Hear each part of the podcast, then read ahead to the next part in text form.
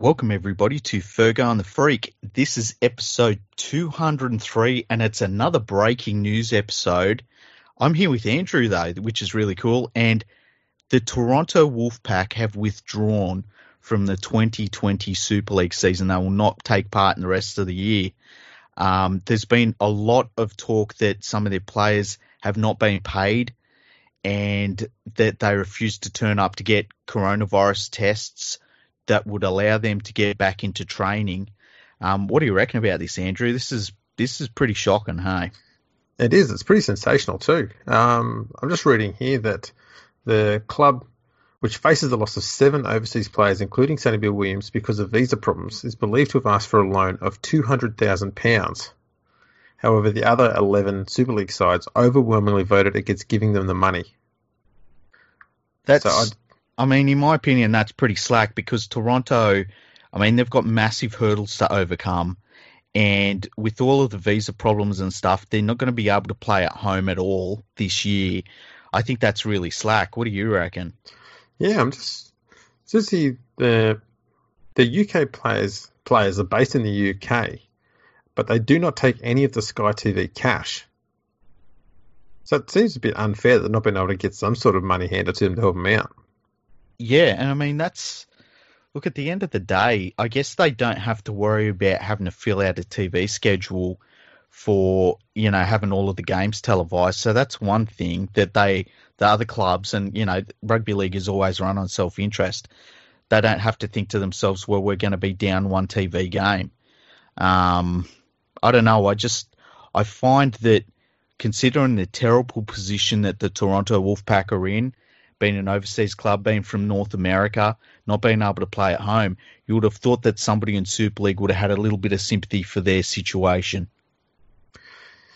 Yeah, especially given the, the market that they're getting into for the first time there. Yeah. Um, but yeah, it, it looks like I dare say the English Super League is probably going to be more than happy to have them not playing this year. It makes you wonder if they'll be playing next year, though.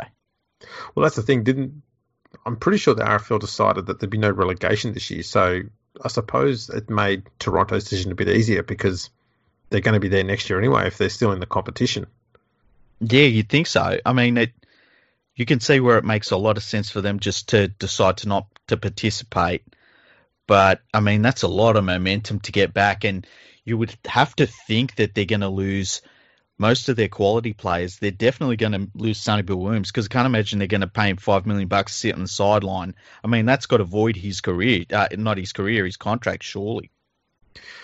Yeah, it's it's a rough time for Super League. I'm surprised that they they've decided they're going to try and get the season back going in August because with with Toronto pulling out, I believe the other eleven clubs um, if they haven't all done it yet, they're very close to it. Uh, we'll all be doing, you know, pay cuts for all their players this year. Mm.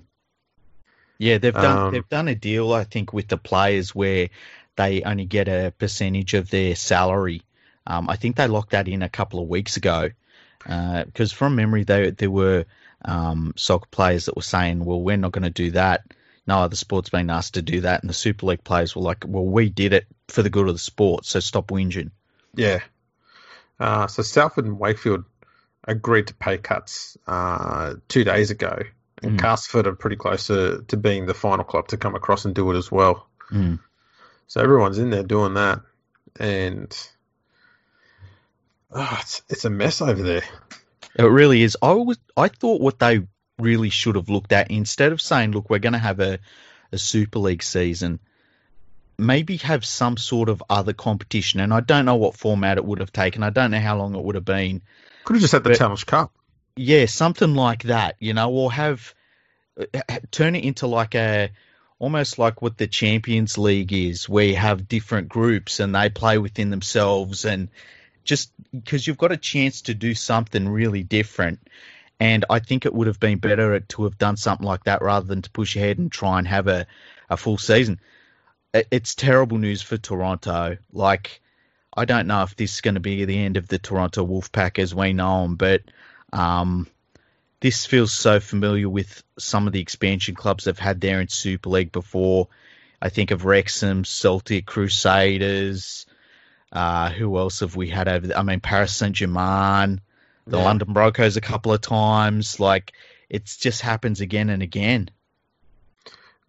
Kind of get the feeling that the RFL has less loyalty towards those expansion teams. So they're, Yeah.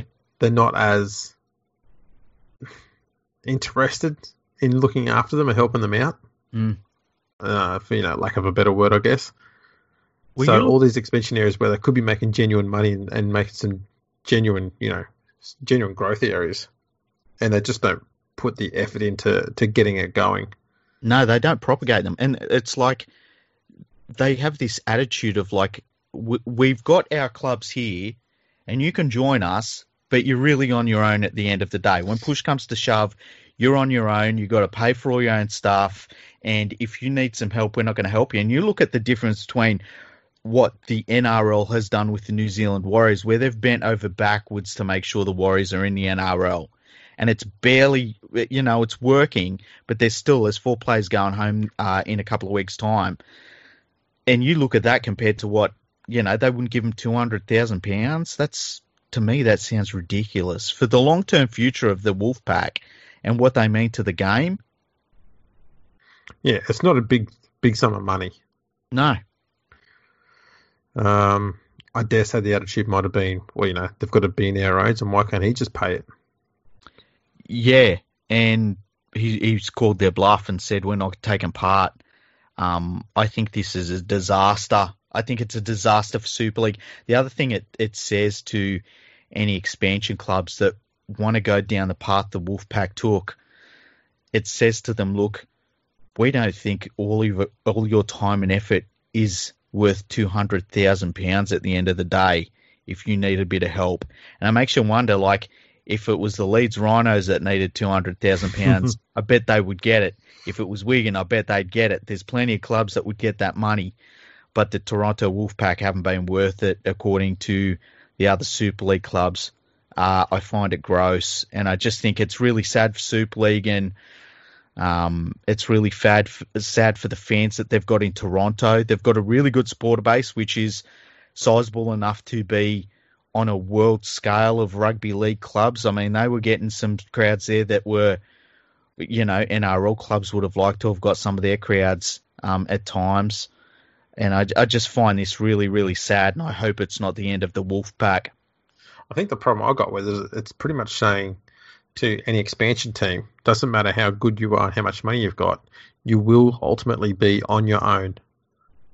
Yeah, That's the Yeah. wrong message to be sending for for a competition that is still struggling to be, you know, drawing in big money, which it should be doing. Um, it's not closing the gap on the quality that's in the NRL.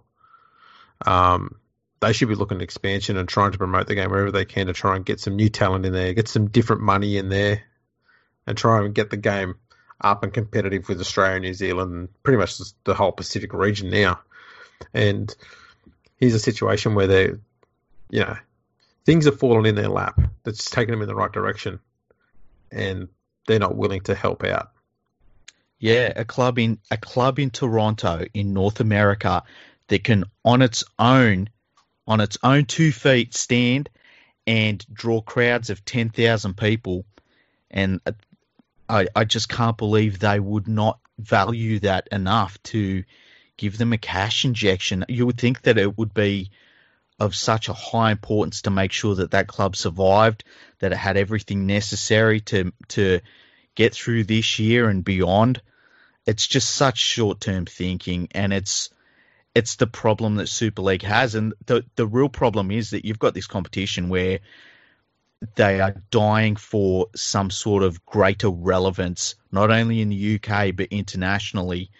But as soon as they get a foot in the door, they're not willing to pony up the money to keep it going. I cannot believe that they would be so short sighted. Can I hit with a poser? Yeah, go for it. Should Toronto approach the NRL for money?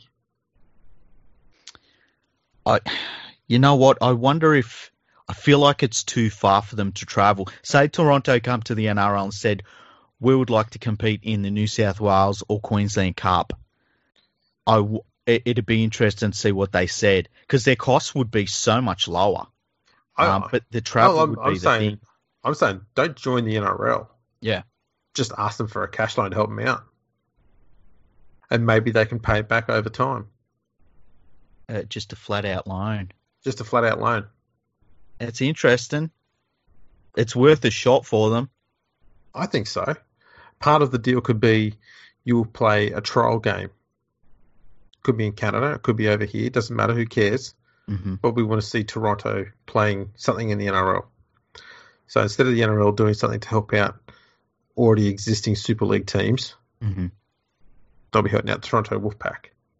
It could be the NRL's way to try and promote their game in America as well.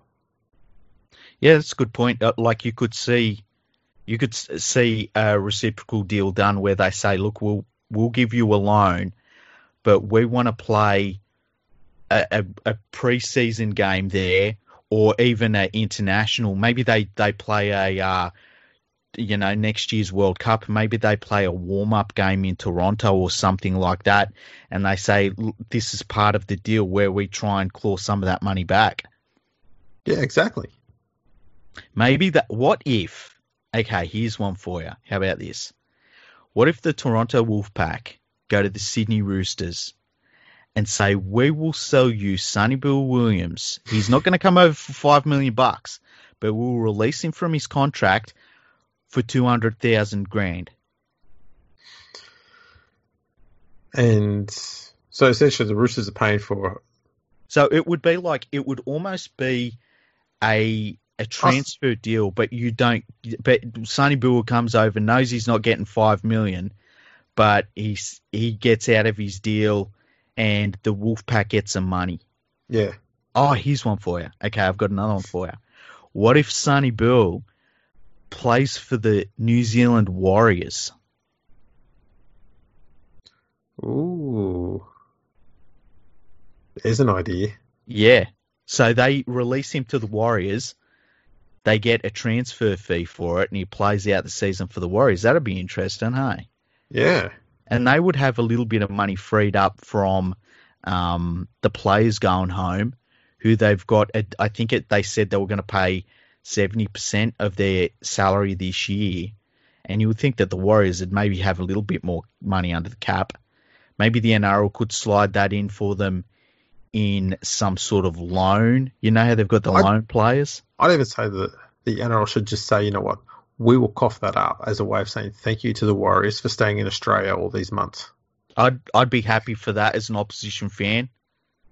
I'd have no problems with that at all. That's an idea and a half. Yeah, I think I've we've s- just solved it. I think I hope someone at the Toronto Wolfpack's listening. I, I do as well, because that that I tell you what, you you brought up them getting the money out of the NRL somehow. That would be a really quick way to get a bunch of money really fast. I don't know where Sonny Williams is based. I I feel like he's based in Australia. Uh, I'm not too sure. Mm. I don't know. I thought he might have been in, in England to be honest, but I'm not. I'm not too sure. Yeah, I'm not, I'm not sure either. It'd be interesting if he if he was over in New Zealand already. Yeah, well, if he was, I mean, he'd be able to fly over. I'd just be shocked. I would be really shocked if he was in England, and I'd be really shocked if he was, uh, if he was in Toronto. Yeah, I've, I've got a feeling he's probably in New Zealand. Yeah, I think that's where his family's based, isn't it? I, I honestly have no idea. Yeah. We'll have to get Danny White on and ask him. Yeah, I'm sure he's. I can't say that. Oh, Uh, we can't. We can't get Danny White on. We don't have cameras. yeah, that's right. We need we need ear camera set up to get him Yeah, on. we do. we do. Anyway, we thought we've just finished an episode not long ago, but this is breaking news. We thought we'd bring it to you as well. Um, sorry about all the episodes, but we know you enjoy it. So, uh, yeah, thanks for listening. Go to fergoandthefreak.com. Follow Andrew on Twitter at Andrew RLP and follow me. I'm League Freak, and we will talk to you soon.